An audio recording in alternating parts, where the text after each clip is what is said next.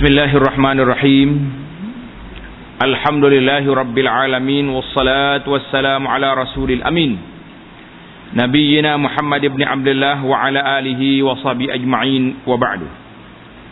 Pelajaran kita yang terakhir di dalam kitab kita Penawar Bagi Hati. Penawar yang terakhir untuk pengetahuan muslimin dan muslimat, bilangan siri malam ni adalah siri yang ke tiga puluh.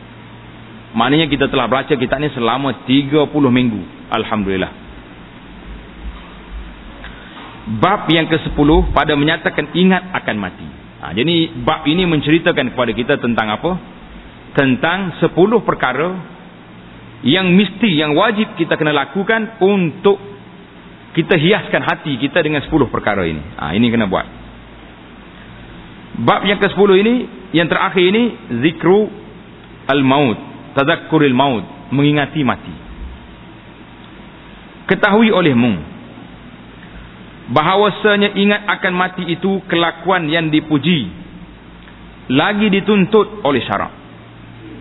Ingatlah, ingat akan mati ini kelakuan yang dipuji dan dituntut, amalan yang baik dan menjadi tuntutan syariat ke atas kita, dan adalah ia sebab bagi membanyakkan ibadah dan sebab bagi mengurangkan tekanan dunia dan angan-angan. hmm. Jadi siapa dia banyak ingat ke mati, kuranglah sikit tamak dia kepada dunia. Siapa dia lupa ke mati, dia akan kejar dunia siang dan malam, pagi dan petang, tak kira siang malam apa jadi, pagi pun jadi. Sebab itulah kita tengok hari ni orang buka kedai berjual dua puluh empat jam pun ada. Apa kerja dua puluh empat jam? Tak ada manusia tidur. Tak tidur. Ada hak makan, ada hak berjalan. Ha, itu dia panggil. Dalam banyak-banyak bab yang kita baca, bab tazkiyatun nafs ini, bab nak melembutkan hati, bab nak suruh kita takut kepada Allah. Banyak bab-bab ini berkait rapat dengan bab ingat akan mati. Bila ingat akan mati ni seolah-olah kita tarik handbrake. Kerak. Tarik handbrake sebab apa? Tak boleh nak gerak dah. Nak kejar dunia yang lebih-lebih. Eh, aku nak mati. Nak buat maksiat, aku nak mati. Nak buat zalim kepada orang, aku nak mati. Jadi semua duduk di ingat pada mati. Bila terlupa hak ni satu, seolah-olah dia terlepas. Orang panggil terlepas tali ikatan. Melompat tak tahu ke mana. Ha, ini bahayanya. Jadi bila orang tu ingat ke mati, dia akan kuranglah tamak dia, halaubah dia kepada dunia, dan memperbanyakkan dia akan ibadah. Diriwayatkan daripada Nabi sallallahu alaihi wasallam, "Aktsiru zikra hazimil lazzat." Hazim, hazim. Hazim, hazimi itu zaci, hazim.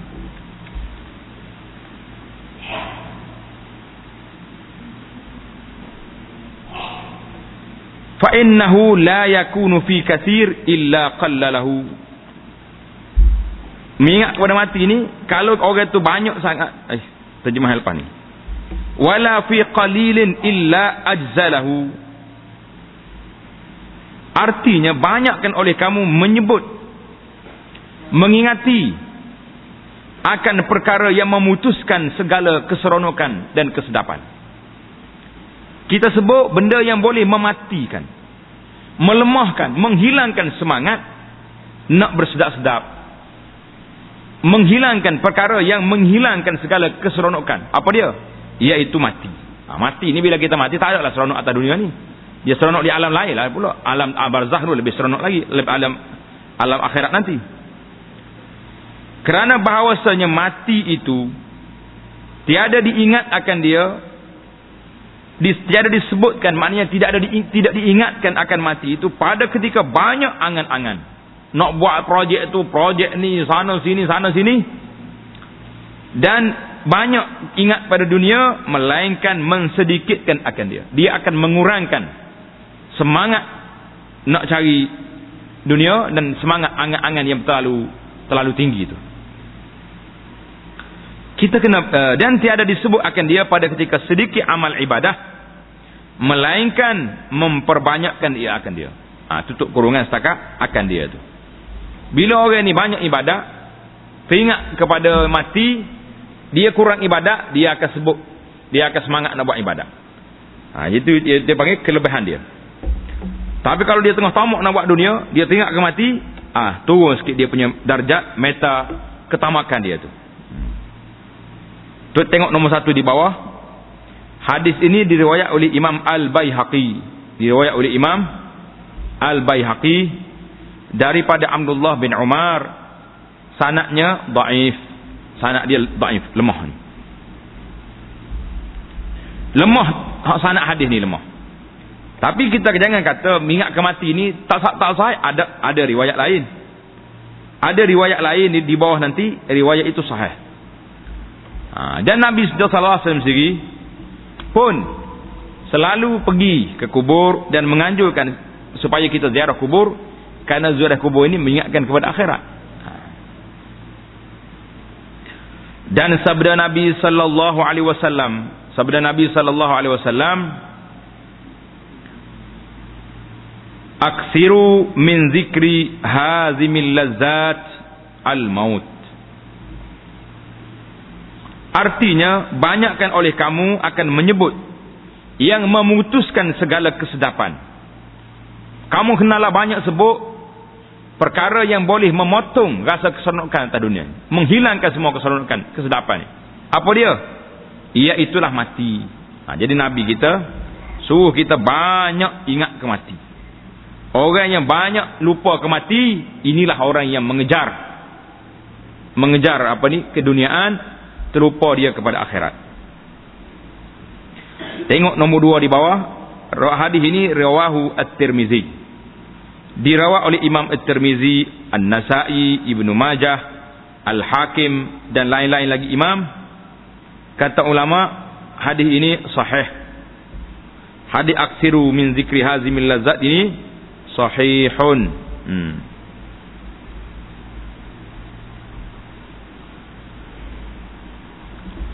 Dan ditanya Nabi sallallahu alaihi wasallam, orang tanya Rasulullah sallallahu alaihi wasallam,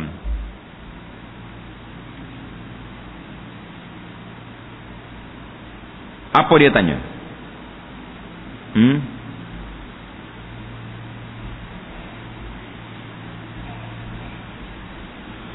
Ayyul mu'minina akyas. Ini soalan dia. Qala aksaruhum lil mauti zikra wa ahsanuhum lima ba'dahu isti'dadan ulaikal akyas. Artinya,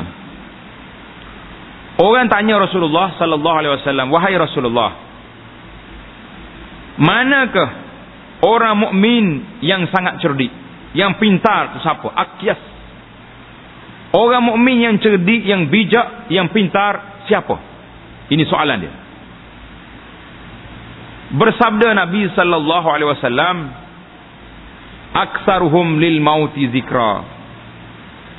Iaitulah orang yang lebih banyak mereka itu menyebut akan mati. Ha. Orang cerdik, orang yang banyak ingat pada mati. Ha. Kita pilihlah kita nak jadi kumpulan mana. Kumpulan cerdik, ingat ke mati. Dan orang yang lebih elok mereka itu bersedia bagi am, barang yang kemudiannya.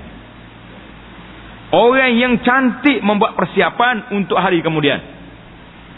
Kalau orang tanya apa ni, kenapa suka pergi masjid? Nak banyakkan ibadat. Kenapa suka berpuasa? Nak jaga daripada api neraka. Kenapa suka sedekah? Ha, jadi kita semua benda ni kita buat persiapan untuk apa? Untuk nak pergi ke akhirat. Kalau bolehlah, kita dah bincang dulu dalam siri yang lepas, kalau boleh kita terus tiap-tiap malam muhasabah, kaji, tilik diri, apa yang aku buat hari ni, kebajikan ke sebaliknya. Kalau kebajikan, falyahmadillah. Kalau maksiat kita dah buat hari ni banyak, falyatub ilallah, taubat pada Allah subhanahu wa taala. Jangan tunggu, jangan tangguh. Setakat mana dia nak? Ni orang cerdik ni setakat mana? Setakat kalaulah andaian malakul maut mari malam ni, Assalamu alayka. Dia tanya kita. Kita jawab wa alaikassalam. Dalam senarai saya ni tuan sudah sampai dah masa untuk dia berangkat. Berani ke tak berani kita kata persilakan. Kau semua angkat tangan dua belah. Tunggu dulu sekejap. Anak kecil lagi, hutang tak bayar lagi, banyak lagi. Ha, puasa tak qada lagi, zakat pun tak. Ah, ha, sudah. Ha, mula tu. Kita akan cari juta alasan untuk tidak mati. Betul tak? Ha, tapi yang kita nak punya orang cerdik ni, al-atyas ni siapa? Orang yang paling cerdik ini orang yang cantik persiapannya untuk mati. Manakala malaikat maut mari hari ini, dia kata tuan dijemput pada malam ni, ahlan wa sahlan, dipersilakan. Kau nak kita nak, nak kata macam mana? Tangan dua puluh hakat kaki lagi berkali. Tunggu je tuan, tuan malaikat tunggu nanti. Tak susah banyak lagi ni. Hmm. Guna peguam lagi minta tolong. Tak, panggil ustaz tu, ustaz ni tolonglah ustaz doa saya tak saya mati lagi. Ha. Ini orang cerdik. Tanda. Dan yang lebih elok mereka itu bersedia bagi barang yang kemudiannya, maknanya buat persiapan untuk mati. Mereka itulah, sekalian mereka itulah orang yang pintar. Selepas pintar itu, yang cerdik tutup kurungan. Hadis ini tulis nombor satu di bawah. Rawahu ibnu Majah, ani bin Umar radhiyallahu taala anhuma. Sanadnya hasan. Sanad hadis ini hasan. Hasan ini maknanya hadis yang cantik. Selepas tarah dia Bukhari, selepas daripada sahih, darjah dia hasan. Ini hasan. Mari lagi hadis lain pula. Ini hadis ni banyak sekali.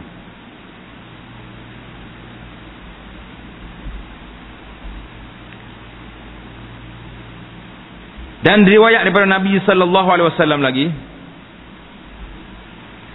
Al-kayyisu man dana nafsahu wa aqila lima ba'dal maut. Tulis baiki di sini dalam riwayat hadis wa amila, bukan wa aqila dah. Wa amila lima ba'dal maut. Al kayyisu man dana nafsahu wa amila lima ba'dal maut. Artinya bermula mereka yang berakal itu, iaitulah orang yang menghisap ia akan dirinya, menghitung dirinya sendiri, membuat kira-kira dirinya dan beramal ia. Ha, tengok makna dia betul. Wa amila, bukan wa aqila tu. Wa amila lima ba'dal maut, dan beramal ia untuk kehidupan selepas daripada mati. Ha, tutup setakat mati, tamat terjemahan hadis. Hadis al-kayyisu ni tengok nombor dua di bawah. Rawahu al-Imam Ahmad Al-Tirmizi wa Ibnu Majah wal Hakim an Shaddad ibn Aws. Dalam Al-Jami' As-Saghir hadis ni dhaif. Dhaif maknanya hadis dhaif, lemah.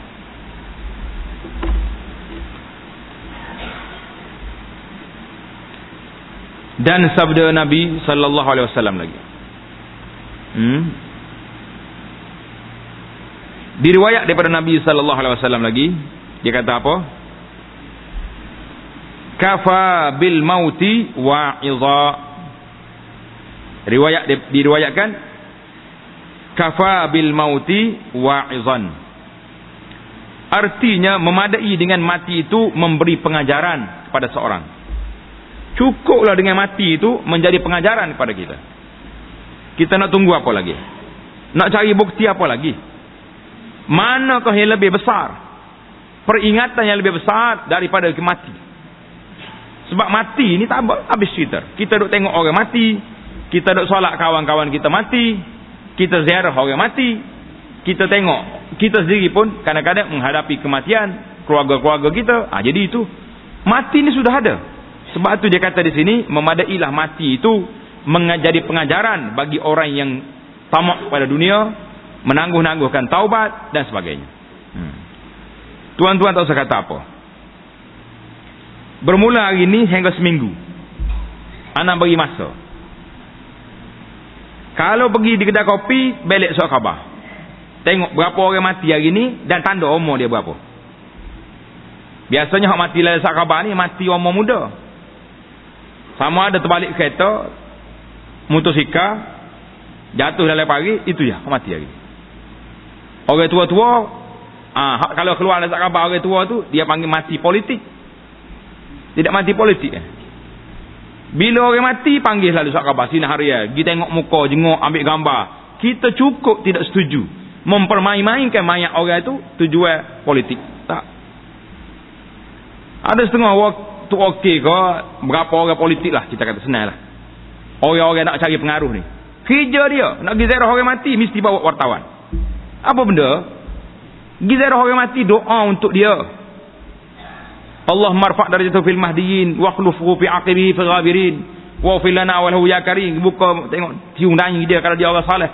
Ni dak ke buka muka so bertawi ambil gambar masuk sahabat. Nak ayat kita ni kuat jaga rakyat. Apa cerita main dengan mayat-mayat ni? Tolonglah nasihat kepada kawan-kawan kita pembesar-pembesar tu yang suka main mayat ni tak payah. Cukup. Pergi ziarah orang mati ikhlas doa kepada dia. Tak payah main sahabat. Ha ni maksud khabar. Jadi kematian bukan menjadi peringatan kepada kita, tak menjadi permainan orang-orang politik. Kita tegur secara secara ikhlas nak beritahu. Kesian ke mayat duduk tunjuk gambar lah macam-macam. Cukuplah. Kematian itu satu kematian yang menimpa satu seorang hamba Allah yang dia dengan Allah Taala, dia akan berjumpa dengan Allah. Kalau dia baik alhamdulillah, dia tak baik dia akan menanggung apa yang dia buat atas dunia. Tak usah berlakon ada sakabah. Bukan lakon dia mati. Nah, tidak banyak ada sakabah ni. Kerja dia buat wartawan. Ha, jangan. Jangan duk main apa ni, jangan jadikan orang mati itu sebagai bahan kempen. Jangan. Kita mengepe benda lain. Apa yang kita buat kebaikan orang tahu, rakyat boleh kenal. Ha, jangan tak usah main. Kafa bil mauti wa'izan ini tengok nombor di apa ni, nombor tiga di bawah nota kaki dia. Rawahu Tabarani wal Bayhaqi dalam kitabnya Syu'abil Iman daripada Ammar bin Yasir. Dalam hadis ini daripada Ammar bin Yasir. Dia kata apa ini? Ada bisanadin dhaif. Kata Al-Iraqi. Ha. Al-Iraqi kata diriwayat hadis ini daripada Ammar bin Yasir. Daripada Ammar bin Yasir. Wa huwa masyhur min qawli Al-Fudayl ibn Iyad rawahu Al-Bayhaqi fi Az-Zuhdi. Kata di Al-Hafiz Al-Iraqi, seorang ulama hebat dalam bidang hadis, ketika mentahrikan hadis Ihya Ulumuddin lil Imam Al Ghazali rahmatullahi taala alal jami', dia kata apa? Kafa bil mauti wa'izan ini bukan kata-kata Nabi sallallahu alaihi wasallam, tetapi kata-kata yang masyhur daripada Al-Fudayl ibn Iyad. Seorang Al-Fudayl ibn Iyad ni seorang tokoh yang hebat dalam dunia pendidikan tarbiyah Islamiah ini, tazkiyatun nafs ini orang hebat. Fudayl kata kafa bil mauti wa'izan. Cukuplah kematian itu menjadi peringatan. Cukup pada kita. Bukan bukan apa ni kematian itu menjadi bahan apa ni sahabat jangan. Rawahul Bayhaqi fi Zuhdi. Dalam apa ni takhriq apa ni Al-Jami' As-Saghir hadis Ammar ini katanya dhaifun jiddan. Ha, jadi kita cukuplah kita kata di sini kata-kata Fudayl ibn Iyad seorang ulama mengatakan kafa bil mauti wa'izan. Kafa bil mauti wa'izan, cukuplah kematian itu menjadi pengajaran pada kita. Ha, jadi kalau hadis ni dhaifun jiddan, kita tak boleh nisbahkan dia kepada Nabi sallallahu alaihi wasallam. Dan ketahui olehmu bahawasanya mati itu huru-hara yang sangat besar. Mana tak huru-haranya? Dan ada pada menyebutnya manfaat yang maha besar. Mati itu sendiri huru-hara, menyebutnya, mengingati mati itu manfaatnya besar. Kerana bahawasanya meliarkan ia daripada dunia, menjauhkan kita daripada mengejar dunia, dan merindukan ia kepada akhirat. Membuatkan, membuatkan seorang itu rindu nak pergi ke akhirat. Dan bermula sebab bagi lalai daripada mati. Ha, tanda sini. Sebab manusia menjadi lalai daripada mengingati mati itu kenapa? Tanda. Yang pertama, panjang angan-angan. Allahu Akbar. Kita hari ini, kalau tanya seorang-seorang nak bagi projek, walaupun berjalan dah kaki, kaki tiga dah, Tidak ramai orang berjalan kaki tiga sekarang ni. Bawa tukar satu, kaki dua, tukar so. Jadi tiga dah jalan kaki. Berjalan kaki tiga dah. Tapi kalau tanya projek, nak lagi? Allah, nak buka projek baru pula ni. Nak ambil tanah hutan. Ya, dia hanya berjalan ngongek-ngongek dah. Haa, ni. Panjang angan-angan. Ini menyebabkan manusia lalai lupa daripada mati. Hmm. Yang kedua, kasih akan dunia. Yang ketiga, jahil. Ha, habis cerita. Tutup fail. Hmm. Yang pertama, panjang angan-angan. Yang kedua, kasih akan dunia. Yang ketiga, sebab jahil. Kadang-kadang dia berhimpun semua tiga ni. Jahil, angan-angannya panjang, nak tamak pada dunia. Habis. Hmm. Sabda Rasulullah sallallahu alaihi wasallam kepada Abdullah bin Umar radhiyallahu ta'ala anhuma, kun fid dunya ka'annaka gharib aw abiru sabil. Artinya, jadi olehmu dalam dunia ini seolah-olah engkau seorang dagang yang lalu di jalan. Kata di Abdullah bin Umar, akhadha Rasulullah sallallahu alaihi wasallam bimankibi. Tengok Nabi kita ni rapat dia dengan sahabat. Nabi kita berjalan, dia pegang atas bau Abdullah bin Umar. Pegang atas bau. Nabi tak tangan atas bau, faqala, kun fid dunya ka'annaka gharib aw 'abidu sabil. Hei Abdullah bin Umar, jadilah oleh kamu dalam dunia ini seolah-olah engkau ni pengembara. Dagang tu maksudnya pengembara, seorang orang yang berjalan, yang lalu di jalanan. Aw 'abidu sabil, ataupun orang lalu je. Tuan-tuan perasan ke tidak apa yang Nabi nak kata dalam hadis ni? Hadis ni tengok nombor empat di bawah, hadis rawahul Bukhari, hadis sahih. Nabi nak suruh kita kata, bila kita ni pengembara, orang mengembara ni bawa semua ke barang dia. Pikul semua almari, pikul semua besi basuh, pikul-pikul semua dapur gas dia. Ha. Dia akan buat, masuk dalam beg dia sekadar berapa hari dia nak pergi. Nak pergi sebulan, ha, pakai yang untuk sebulan. Bekal-bekal makanan sikit. Itu dia panggil apa ni, gharib, pengembara.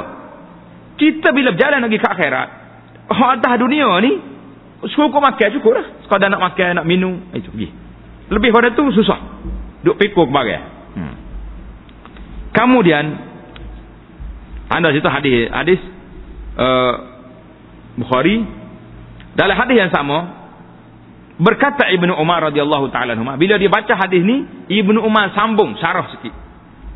Kata Ibnu Umar, "Iza asbahta fala tantaziril masa." Apabila engkau masuk pada waktu petang, pada waktu pagi, iza asbahta. Eh? Maka jangan engkau tunggu petang. Wa iza amsaita fala tantaziris sabah. Dan apabila engkau berada pada waktu petang, maka jangan engkau tunggu pagi. Ini mengikut rapat, rapat riwayat dalam Bukhari. Maknanya kalau kita duduk petang hari ni, jangan tunggu esok nak taubat. Itu maksudnya. Buat sekarang. Kalau waktu pagi esok, jangan tunggu petang. Terus buat. Itu nasihat dia. Dan ambil olehmu daripada masa sihat engkau, daripada engkau sakit. Wa khuz min sihatika li maradika. Ambil amalan yang banyak waktu kita sihat. Bila sakit nanti, tak boleh nak buat amalan dah. Tunggu pencen dia. Hmm. Dan beramalah pada masa engkau hidup sebelum engkau mati. Tutup hadis takat mati itu. Itu kata-kata Ibn Umar ketika menghuraikan hadis kum fid dunya ka'annaka gharib aw 'abidu sabil. Nabi kita nak cerita Ibn Umar hadis ni, dia pegang atas bau sallallahu alaihi wasallam. Wa radhiyallahu ta'ala an Abdillahi wa an abihi Umar radhiyallahu ta'ala al jami'. Tengok hadis ini diriwayat oleh Imam Bukhari. Dan bahawasanya, ha, ini tanda kat sini, sebab-sebab yang tadi, tiga sebab yang menyebab manusia tu lalai. Tiga sebab. Hak ni pula sebab membantu kita nak ingat mati. Berapa sebab ada. Dan bahawasanya setengah daripada yang menolong perkara-perkara yang membantu kita untuk mengingati mati, ha, tanda betul-betul Buat sekarang, jangan tunggu esok. Sebagaimana kata Ibnu Umar. Yang pertama, ziarah kubur. Banyak pergi ziarah kubur. Jangan tunggu hari raya. Ini manusia hari ini tidak. Nak tunggu hari raya baru ziarah kubur. Allahu Akbar. Hari raya pula pergi ramai-ramai. Lelaki perempuan yang berjangok entah apa. Jadi pesta atas kubur tu. Bukan ingat mati. Tujuan nak pergi ziarah kubur ni untuk apa? Untuk mengingatkan kita ke akhirat. Itu tujuan dia. Sebagaimana dalam hadis Nabi sallallahu alaihi wasallam bersabda, "Zurul qubur, zuru al-qubur, fa innaha tuzakkirul maut, fa innaha tuzakkiru al-maut." Artinya, ziarah oleh kamu akan kubur. Kenapa? Kerana bahawasanya ziarah kubur itu memperingatkan dia akan mati. Bila kita pergi ziarah kubur, kita akan ingat mati. Tapi kalau pergi dengan perhiasannya, dengan pakaian jangok-jangok, laki-laki perempuan mari duduk sini, bukan ingat mati, dia ambil gambar atas kubur. Hmm. Jadi pesta ria pula. Setengah-setengah kubur tu orang berjual pula. Pasal pagi raya berjual lagi. Pasal orang buat ramah kubur. Lah, kita pergi ziarah kubur untuk mati. Untuk ingat ke mati. Tengok hadis nombor satu nota kaki, rawahu Muslim. Hadis ini panjang. Imam Muslim riwayat daripada Abu Hurairah. Nabi kita sallallahu alaihi wasallam pergi ziarah kubur mak dia. Mak dia mati tengah jalan Madinah, nama Abu'a, tengah jalan Madinah.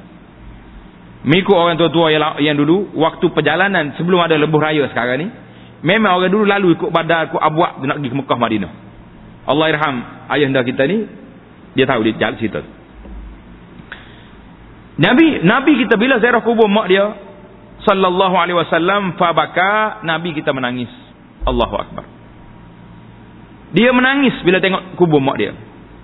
Wa abka man haulahu, sahabat-sahabat yang ada bersama semua menangis dengan tangisan Rasulullah sallallahu alaihi wasallam. Faqala, kata Nabi sallallahu alaihi wasallam, istazantu rabbi fi an astaghfira laha. Aku minta izin dengan Allah nak istighfar kepada mak aku ni, nak minta ampun kepada dia. Falam yu'zan li, Allah Taala tidak izin. Sebab mak dia mati sebelum Nabi kita jadi nabi lagi. Nah, mana dia tak sempat masuk Islam bersama dengan Rasulullah sallallahu alaihi wasallam. Jadi Nabi kita minta izin nak nak istighfar, Tuhan larang. Wasta'zantuhu an fi an azura qabraha fa uzinali. Tak apalah ya Rabbi, tak boleh minta izin pun tak apa, tak boleh minta maaf pun, aku nak pergi ziarah kubur dia, maka Allah Taala izin pada aku. Ha, barulah sampai kepada hadis kita ni. Nabi kata fazurul qubur fa innaha tuzakkirul maut. Ha, hadis kita ni panjang dia, dia ambil sekerat. Ziarah kamu akan kubur. Kerana bahawasanya ziarah kubur itu memperingatkan kamu akan mati. Nombor satu di bawah hadis Muslim. Memang tepat dia tu. Dia, hadis ini dikeluarkan oleh Imam Muslim. Hadis yang lain, yang seterusnya pula. Kata Nabi sallallahu alaihi wasallam, kuntu nahaitukum an ziyaratil qubur fazuruha. Fa innaha tuzakkiru tuzahhidu fid dunya wa tuzakkirul akhirah. Fa innaha tuzakkiru tuzahhidu fid dunya wa tuzakkirul akhirah. Artinya adalah aku dahulu melarang kamu daripada menziarahi kubur. Di awal Islam dulu Nabi sallallahu alaihi wasallam tidak benar sahabat ziarah kubur. Kenapa? Kerana dia bimbang, takut amalan jahiliah ziarah kubur tu berlaku. Pergi kat kubur duduk menangis, duduk bertempik, duduk meraung, meratap, weh mak aku, weh ayah ada. Orang jahiliah macam tu. Kemudian bila Islam sudah lama, kemah molek dah iman, Nabi kata ala fazuruha fa innaha tuzakkirul akhirah. Sekarang aku benar kamu ziarah kubur kerana ziarah kubur itu memperingatkan kamu akan mati. Itu lafaz yang pertama daripada Ibnu Abbas. Yang diriwayatkan daripada Abdullah Abu Hurairah dengan sanad yang sahih, Ibnu Majah daripada Abu Hurairah dengan sanad yang sahih. Adapun sanad yang kita baca ni, maka ziarah oleh kamu akan dia akan kubur pada masa yang akan datang. Kerana ziarah kubur itu menyebabkan ia akan zahid pada dunia, tak mau tamak pada dunia, dan memperingatkan ia akan akhirat. Ha, tutup kurungan kat situ. Tengok nombor nombor dua di bawah, hadis rawah Ibnu Majah wal Hakim daripada Ibnu Mas'ud radhiyallahu taala anhu, sanadnya dhaif, sanadnya lemah. Tapi hadis yang pertama yang kita baca tadi, zurul qubur fa innaha tuzakkirul akhirah, hadis itu sahih. Yang pentingnya hadis ini asalnya duduk dalam sahih, cuma berbeza riwayat dan jalur-jalur riwayat itu yang menyebabkan ada setengah jelma. Baik, itu yang pertama. Sebab yang pertama mengingat mengingatkan kita akan mati, apa dia? Ziarah kubur. Sebab yang kedua,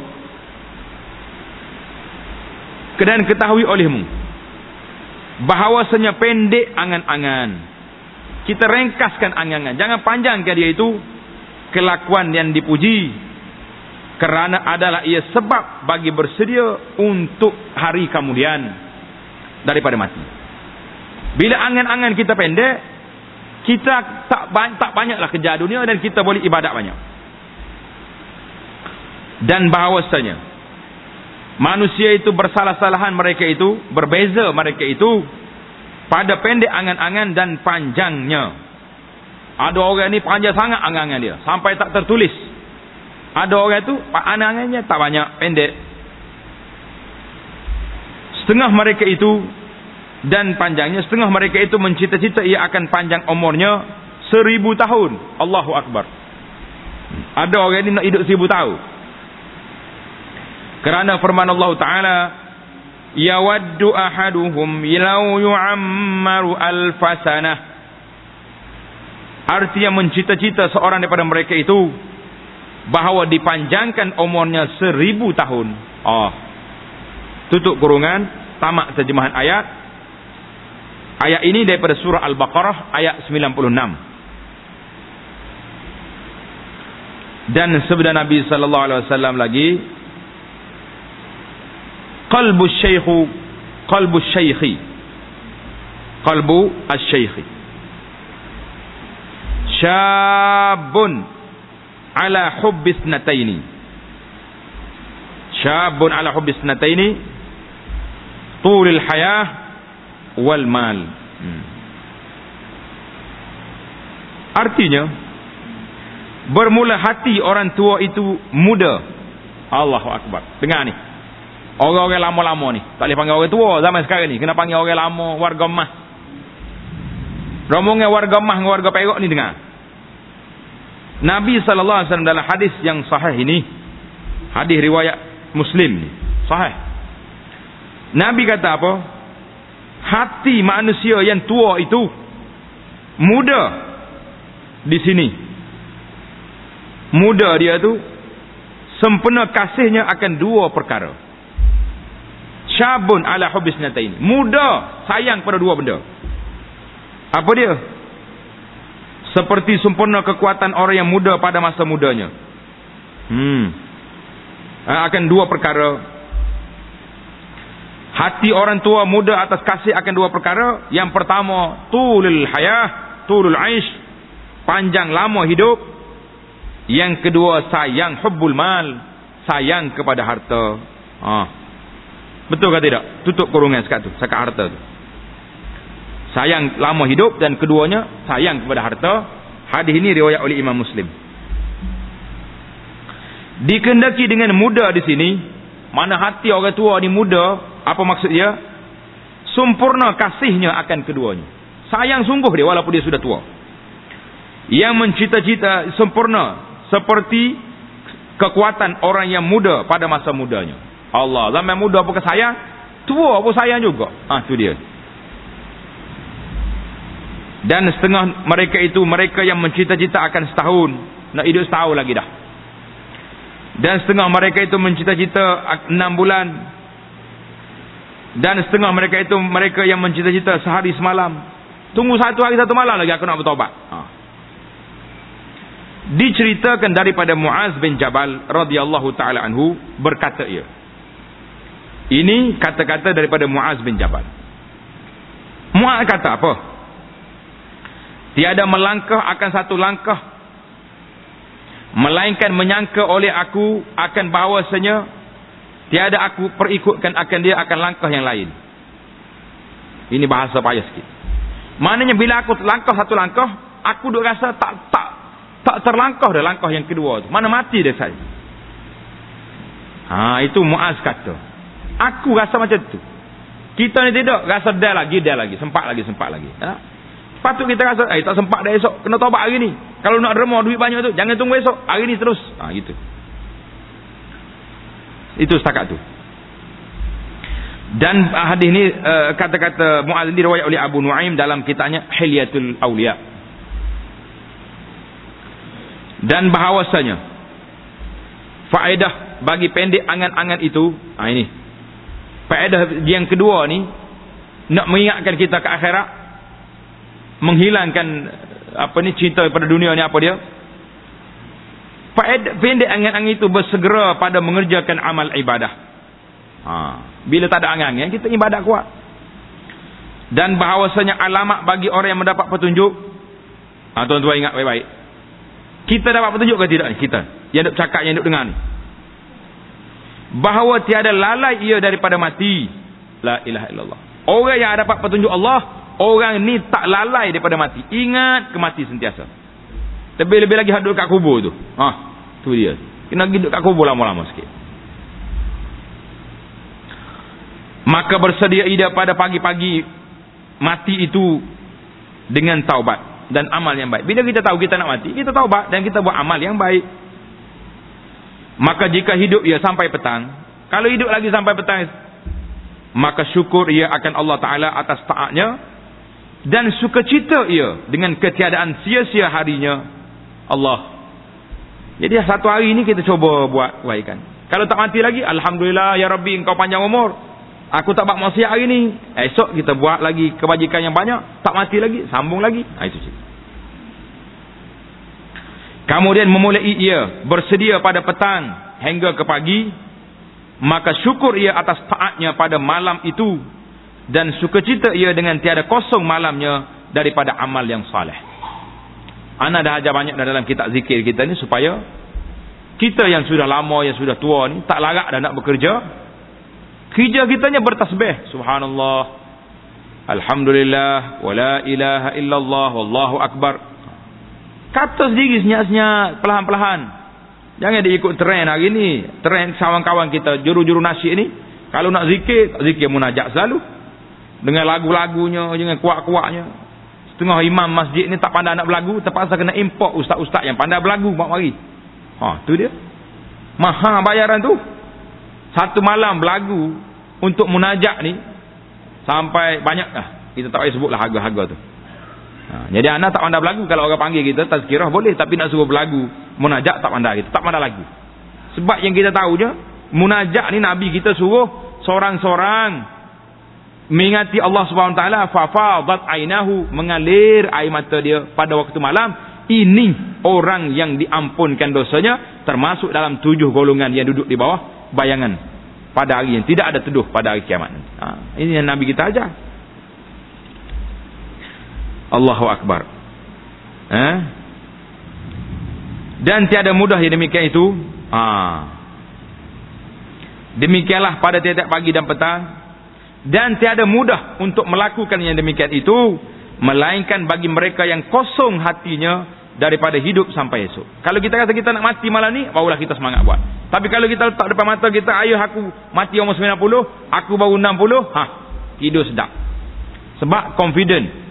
Ayuh kita ada tiga puluh tahun lagi depan kita. Tak confident kan? Confident, terlalu yakin. Maka mati itu tuah baginya, dan hidup itu bertambah kebajikannya. Orang yang beriman, orang yang warak, orang yang beramal soleh, mak kalau dia mati, bertuah dia. Tak ada Muhammad siap dah lepas mati. Kalau dia hidup, alhamdulillah, dia boleh tambah lagi amal yang soleh. Wallahu ta'ala a'lam.